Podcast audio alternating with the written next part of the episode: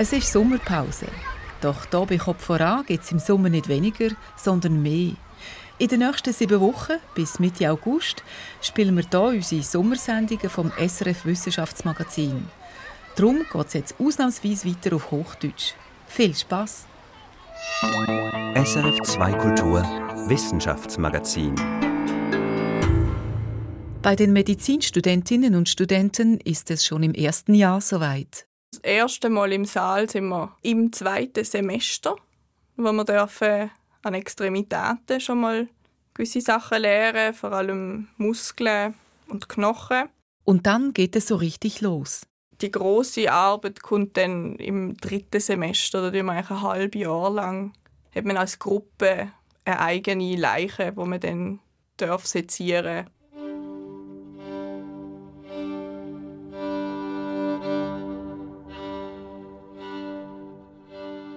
Wie erleben Studierende das erste Mal im Seziersaal oder Präpariersaal, wie er offiziell heißt? Es sind viele Ängste vorhanden.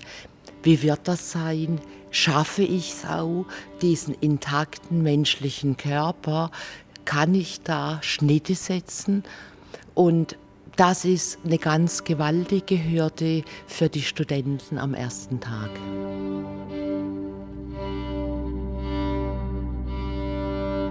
Das erste Mal die Sommerserie der SRF Wissenschaftsredaktion. Heute das erste Mal einen Körper sezieren von Irin Dietschi. Wer den Präpariersaal des Anatomischen Instituts der Universität Basel betritt, taucht ein in eine andere Welt. Es ist ein sehr hoher Raum. Durch zwei Fenstergalerien dringt Tageslicht ein. Von der Decke hängen mehrere Reihen tiefer Deckenlampen im 60er-Jahre-Stil. Hinten links stehen zusammengeschobene Stahltische auf Rollen. Jeder ist abgedeckt mit einer blauen Folie, unter denen sich Körperumrisse abzeichnen. Der Raum hat etwas Feierliches, fast Sakrales.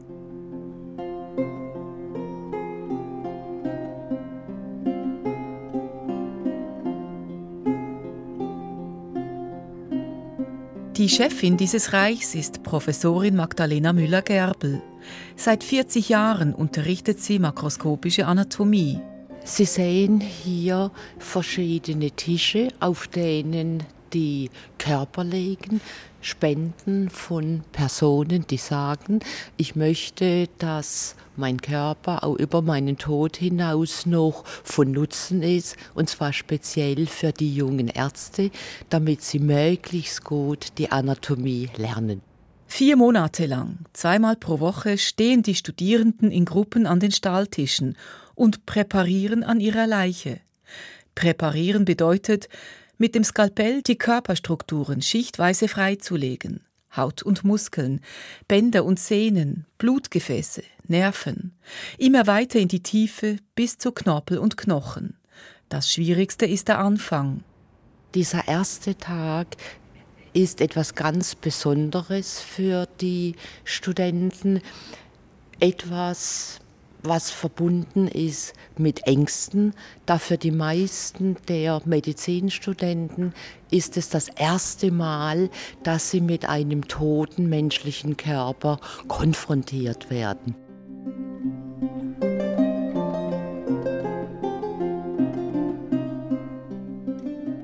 Wie hat die Professorin eigentlich selbst ihr erstes Mal erlebt? Sie könne sich sehr gut erinnern, erzählt sie. Begonnen habe es bei ihr schon in den Semesterferien davor. Die Angst, werde ich das schaffen? Muss ich vielleicht das Medizinstudium aufgeben?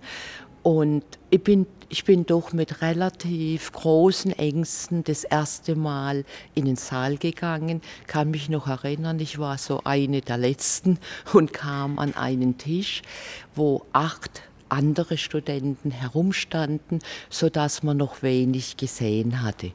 Man, man hat dann begonnen und ich habe dann gemerkt, ähm, es ist machbar.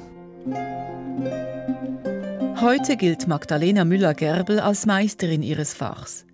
Die praktische Arbeit am toten Körper, das sorgfältige Erarbeiten von Wissen im Dienste der ärztlichen Kunst, Die aus dem Badischen stammende Professorin beherrscht jeden Handgriff in Vollendung. Woher rührt Ihre Faszination für diese Tätigkeit?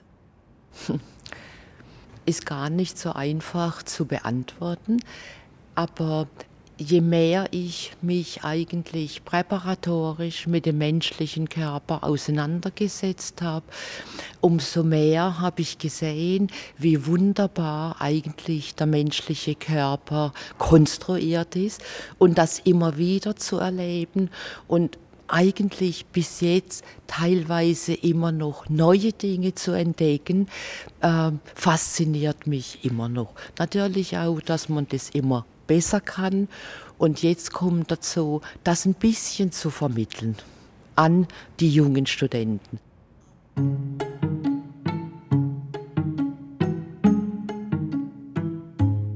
für alle ist es speziell gesehen, der, der Formalingeruch, wo die Leichen drin eingelegt worden sind davor, um sie gewissermaßen zu konservieren, damit man überhaupt so lange ihnen arbeiten kann. Das ist ein spezieller Geruch, an den muss man sich gewöhnen, sofern man sich überhaupt je daran gewöhnt. Das ist Rosa. Sie ist 26, studiert Medizin und steht kurz vor dem Staatsexamen. Zurzeit lernt sie für die Prüfungen im September. Seit frühester Kindheit wusste sie, dass sie einmal Medizin studieren würde. Ihr Ziel ist, Chirurgin zu werden. Ich kann mich gar nicht an etwas anderes erinnern, was mich dort fasziniert hat.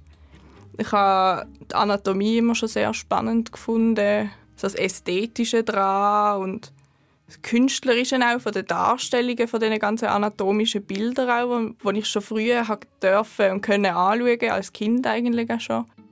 Rosa wurde das Medizinergehen in die Wiege gelegt.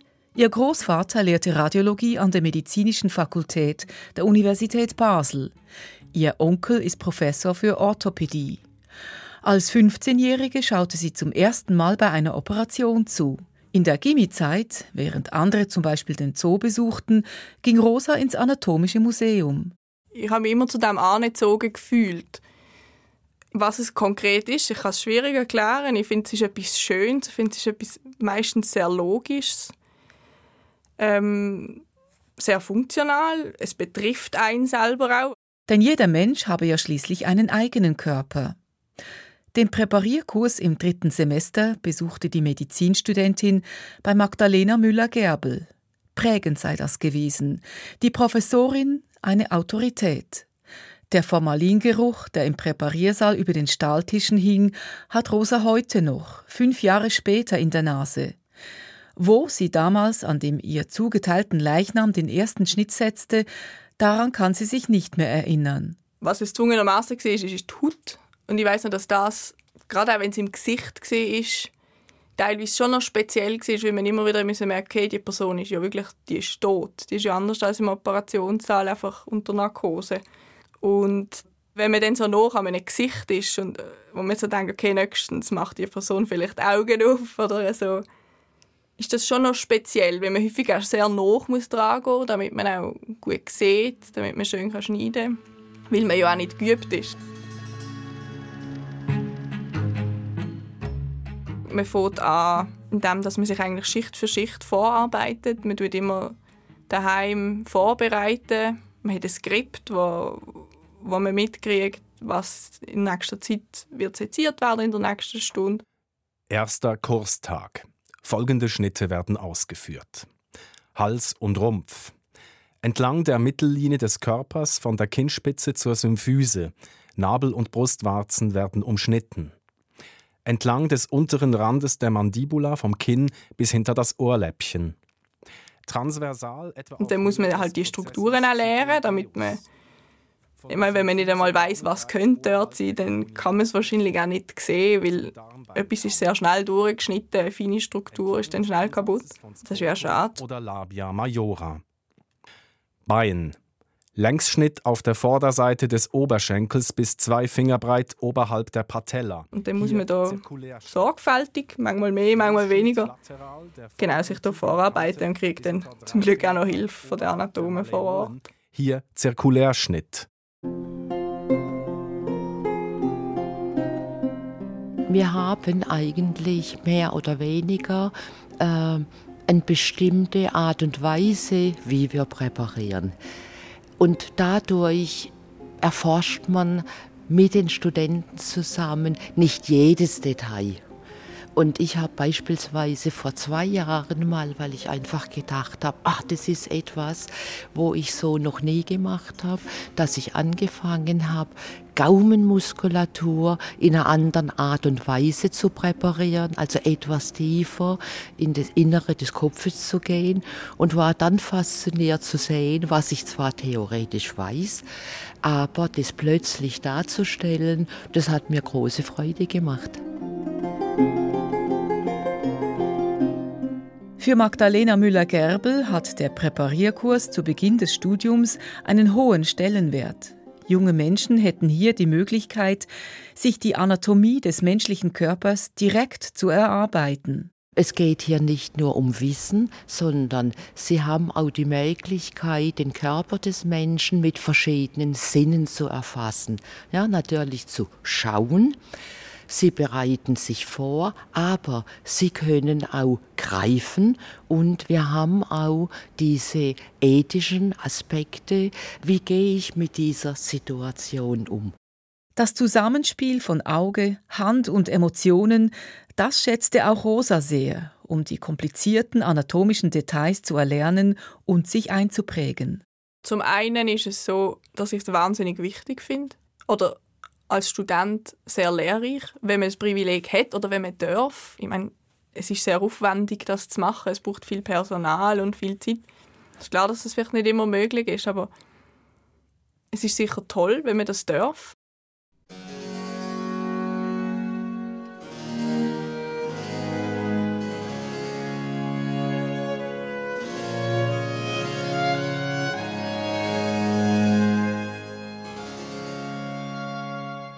Dass man das heute machen darf und auch kann, ist vor allem ihm zu verdanken.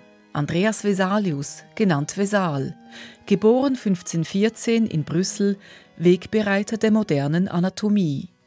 Ein großformatiges Porträt von Vesal hängt auch im Präpariersaal des Anatomischen Instituts.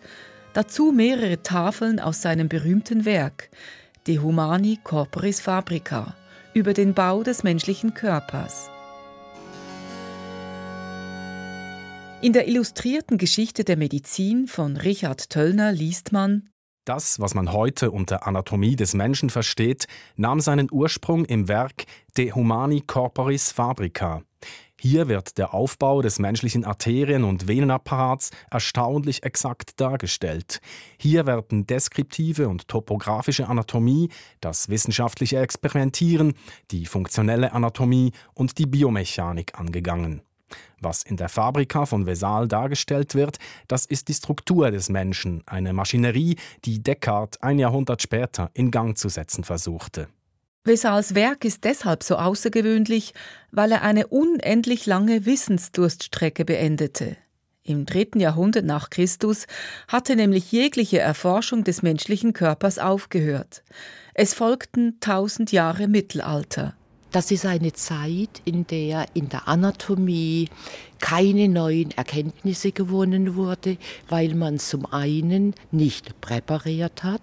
Das hängt einfach zusammen äh, mit dem Verständnis der Gesellschaft für den toten Menschen. Es war damals wie auch in der Hochzeit der antiken Kultur der Körper etwas Unberührbares. Es waren die Lehren des römischen Gladiatorenarztes Claudius Galenus, die das Denken der Medizin über ein Jahrtausend lang bis zur Renaissance fast uneingeschränkt beherrschten. Galen lebte im zweiten Jahrhundert nach Christus und begründete die sogenannte Vier-Säfte-Theorie. Dieser Theorie nach waren alle Krankheiten auf eine fehlerhafte Zusammensetzung der Körpersäfte zurückzuführen. Blut, schwarze und helle Galle und Schleim. Das damalige Anatomiewissen fasste Galen zu einer 15-bändigen Enzyklopädie zusammen. Nochmals die illustrierte Geschichte der Medizin. Ob Galen menschliche Leichname seziert hat, darüber ist viel gestritten worden. Im zweiten Jahrhundert nach Christus war das Sezieren von Menschen schon fast unmöglich. Dagegen steht fest, dass er in Alexandria während des Studiums Affen sezierte. Auch in Rom hatte er möglicherweise Gelegenheit, an Gladiatoren solche Forschungen zu treiben, als er dem Zirkusdienst zugeteilt war.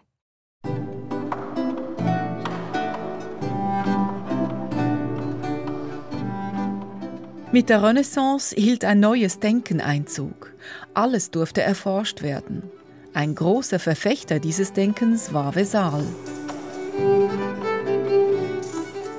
Weil Vesal gesehen hat, dass das gängige Vergalen relativ viele Fehler enthält, darauf zurückzuführen, dass Galen Sektionen an Tieren durchgeführt hat und im Analogieschluss gesagt hat, das gilt für den Menschen. Und Vesal hat gesehen, dass das Ganze so nicht funktioniert. In Padua, wo er studiert hatte, wurde Vesal einen Tag nach seinem Abschluss Professor für Anatomie und Chirurgie. Man schrieb das Jahr 1537. Nach den Gepflogenheiten der damaligen Zeit hätte Vesal fortan seinen Studenten aus den Schriften Galens vorgelesen, während gleichzeitig ein Barbierchirurg eine Sektion, eine Leichenschau durchführte. Doch der 23-Jährige verblüffte seine Zuhörer mit einer Revolution. Vesal hat dann begonnen, selbst zu sezieren. Also hat gelehrt, er hat Präparationen durchgeführt und das zusammen mit Studenten. Vesal beginnt, die menschliche Anatomie systematisch zu analysieren. Er präpariert im Freien, die Sektionen sind öffentliche Spektakel. Seine Studienobjekte sind Leichen hingerichteter Verbrecher, die ihm die Stadt Padua zur Verfügung stellt. Von seinen Beobachtungen stellt er im großen Maßstab anatomische Zeichnungen her oder er lässt sie von Zeichnern anfertigen. So entsteht die Fabrika. Er hat nicht nur die Fehler korrigiert, sondern hat so ziemlich als einer der ersten auch Abbildungen integriert. Und es sind diese Abbildungen natürlich besonders schön, sind von Stefan von Kalka vermutlich, einem Schüler von Tizian. Und das war so der Aufbruch in ganz Europa. Plötzlich wurde überall seziert. Sein Opus Magnum lässt Vesal in Basel drucken, beim begnadeten Buchdrucker Johannes Apollonius. Er verbringt mehrere Monate in Basel. Und auch hier inszeniert er eine öffentliche Leichensektion. Eine Woche dauert das Spektakel. Das gehobene Bürgertum bezahlt dafür. Das von Vesal präparierte Skelett ist heute noch im Anatomischen Museum ausgestellt. Gut 500 Meter Luftlinie vom Anatomischen Institut entfernt ist das Institut für Pathologie des Universitätsspitals Basel. Auch hier werden Körper aufgeschnitten, wenn auch mit einem anderen Fokus. In der Pathologie geht es darum, Krankheiten zu verstehen und Todesursachen zu klären. Alexander Zankow ist der Leiter des Bereichs Histopathologie und Autopsie. In der Corona-Pandemie stand Zankow plötzlich im Rampenlicht. Der Basler Pathologe war der Erste, der Autopsien an Covid-Verstorbenen vornahm und darüber publizierte. Es war damals, im März 2020, noch weitgehend unklar, was das Coronavirus im Körper anrichtete. Die Studie aus Basel erregte weltweite Aufmerksamkeit.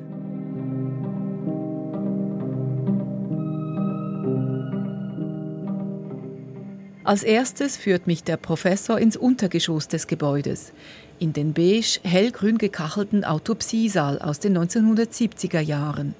Das ist unser historisch gewachsener Autopsiebereich, also konzipiert für 2000 Autopsien pro Jahr. Im Moment knapp 130 Erwachsene-Autopsien. 130 Autopsien von Erwachsenen pro Jahr, das ist ein Bruchteil der Dimension, für die der Saal ursprünglich vorgesehen war. Die Atmosphäre sei gar nicht unfreundlich, bemerke ich. Nein, warum soll es unfreundlich sein? Das ist eine medizinische Tätigkeit an einem Patienten, die wir vornehmen, die letzte und eine der allumfassendsten. Im Vergleich zu anderen Spitälern der Schweiz zählt Basel relativ viele Autopsien. 15 bis 20 Prozent derjenigen, die im Unispital Basel versterben, geben zu Lebzeiten die Einwilligung zur Obduktion oder die Angehörigen tun es an ihrer Stelle. Doch insgesamt sind Autopsien stark rückläufig. Die Vorstellung, einen toten Menschen aufzuschneiden, um die Todesursache zu ermitteln, scheint aus der Zeit gefallen. Mit einer großen Ausnahme, die Corona-Pandemie. Ich kann mich an fast keinem Covid-Toten am Unispital entsinnen, vor allem nicht in der ersten und in der zweiten Welle, wo eine Autopsiebewilligung nicht dabei war.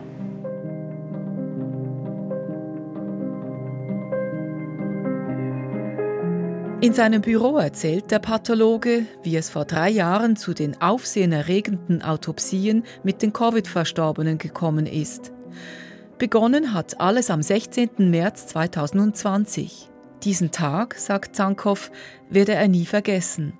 Erstens ist es mein Geburtstag, also von dem her habe ich ihn immer gut in Erinnerung, da ähm, das Ganze mit äh, Kuchenessen zu Hause begonnen hat, aber dann kam auch der erste Leichnam mit entsprechenden Fragestellung und dann haben wir das Vorgehen mit dem damaligen Chefarzt diskutiert. Sie hätten dann entschieden, die Autopsien durchzuführen, trotz der Unklarheit, wie infektiös die Leichname waren. Ich habe beschlossen, dass ich diese Autopsie selber mache, also nicht die Assistenten supervidiere, sondern äh, selber äh, die Autopsie durchführe, was ich auch gemacht habe. Es waren interessante, sehr eindrucksvolle erste Erkenntnisse aus der makroskopischen, also aus der grob lichtoptischen Erscheinung der Organe schon sehr prägend. Vor allem die Lungen fand der Pathologe stark verändert. Für gewöhnlich ist die Lunge ein schwammartiges Organ mit der Konsistenz, die ziemlich ähnlich ist einem Küchenschwamm. Sie ist luftgefüllt, nicht besonders schwer. Sie fällt zusammen nach dem Ableben der Patienten die Lungen der Covid-Patienten waren äußerst schwer, sehr blau-rot, blutgestaut, mit der Konsistenz einer eher Leber als Lunge. Und noch etwas fiel ihm auf. Bei nicht wenigen Patienten haben wir trotz prophylaktischer Blutverdünnung doch auch Blutgerinnseln in der Lunge und dann später mikroskopisch auch in anderen Organen gefunden. Das war so wahrscheinlich einer der wichtigeren Beiträge von all diesen Autopsien. Die Lunge blutgestaut, so dass sie an eine Leber erinnerte, dazu Blutgerinnsel auch in anderen Organen. Auf dieses Bild stießen Alexander Zankow und sein Team immer wieder in den Körpern der Covid-Verstorbenen. Innerhalb von drei Wochen obduzierten sie 21 Leichname, zusammen mit Kollegen des Kantonsspitals Basel-Land. Die Basler beschlossen, ihre Befunde so schnell wie möglich zu veröffentlichen. Denn das Wissen zu Covid-19 war damals, zu Beginn der Pandemie, noch rar und neue Erkenntnisse entsprechend gefragt. Es war die erste Autopsiestudie überhaupt, die auf mehr als Einzelfällen beruhte. Die Basler setzten alles daran, ihre Ergebnisse zu verbreiten.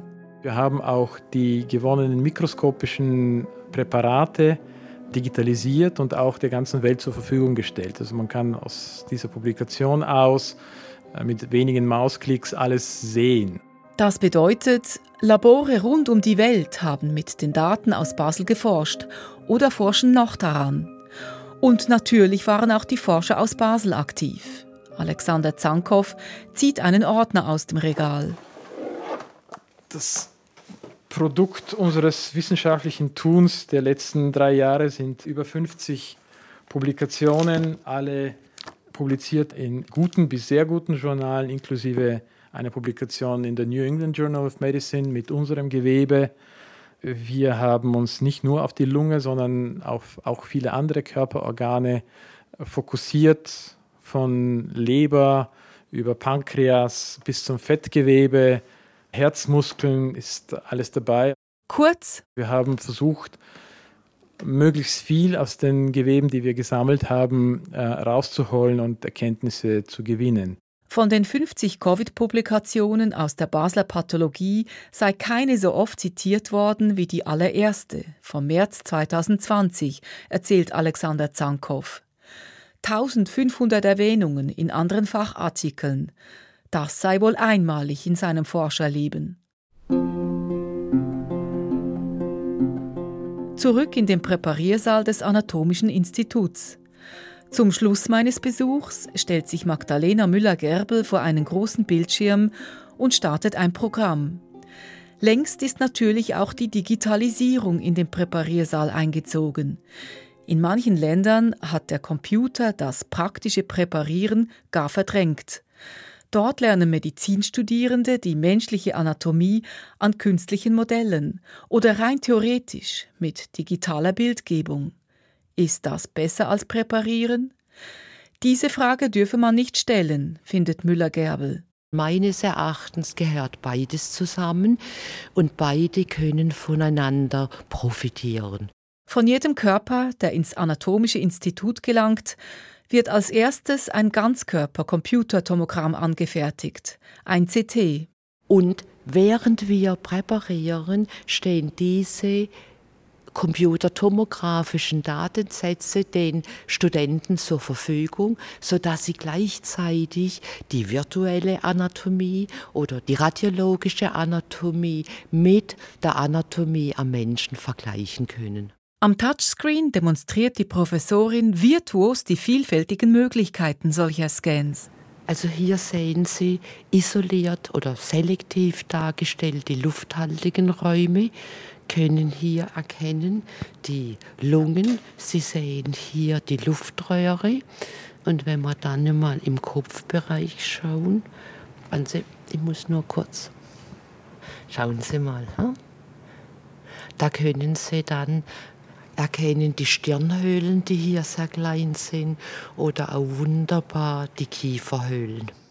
Trotzdem, die beste Bildgebung ersetzt nicht, was Studierende direkt am menschlichen Körper lernen. Es sei ein großes Geschenk von den Donatoren, dies den angehenden Ärztinnen und Ärzten zu ermöglichen, betont Magdalena Müller-Gerbel. Zum Schluss hat Rosa nochmals das Wort. Die junge Frau, die nach dem Staatsexamen in die Chirurgie gehen will. Wir haben vor allem immer sehr großen Respekt gehabt und Respekt für das, dass die Menschen sich quasi der Wissenschaft zur Verfügung gestellt haben und uns haben in, ins Innerste von ihnen hineingehen.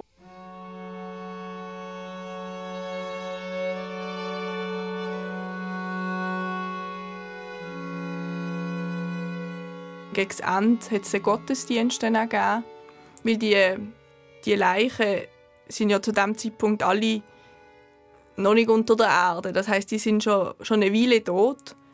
Und die Angehörigen haben eigentlich noch nicht eine richtige Abdankung können haben, noch nicht können die Menschen beerdigen. Und darum gibt es dann eine Abdankung für alle die Familien, die auch mir dabei sind, die ein Teil von meinen Kommilitonen und Kommilitoninnen dann auch einen Chor gebildet haben. Und, eigentlich doch, ein, finde ich, sehr ein stimmiger Anlass Das erste Mal einen Körper sezieren. Das war eine Sendung der Sommerserie des SRF Wissenschaftsmagazins von Iren Dietschi. Und nächste Woche heißt es an dieser Stelle Bremsen für die Wale im Mittelmeer. Jedes Jahr werden Dutzende bis Hunderte von Walen im Mittelmeer von Schiffen gerammt. Jetzt hat die Internationale Seeschifffahrtsorganisation dieses Gebiet zu einer besonders sensiblen Zone erklärt. Zum ersten Mal wollen Reedereien nun ihre Schiffe langsamer fahren lassen. Die Redaktion dieser Sendung hatte Remo Vitelli, vom Mikrofon verabschiedet sich Irene Dietschi.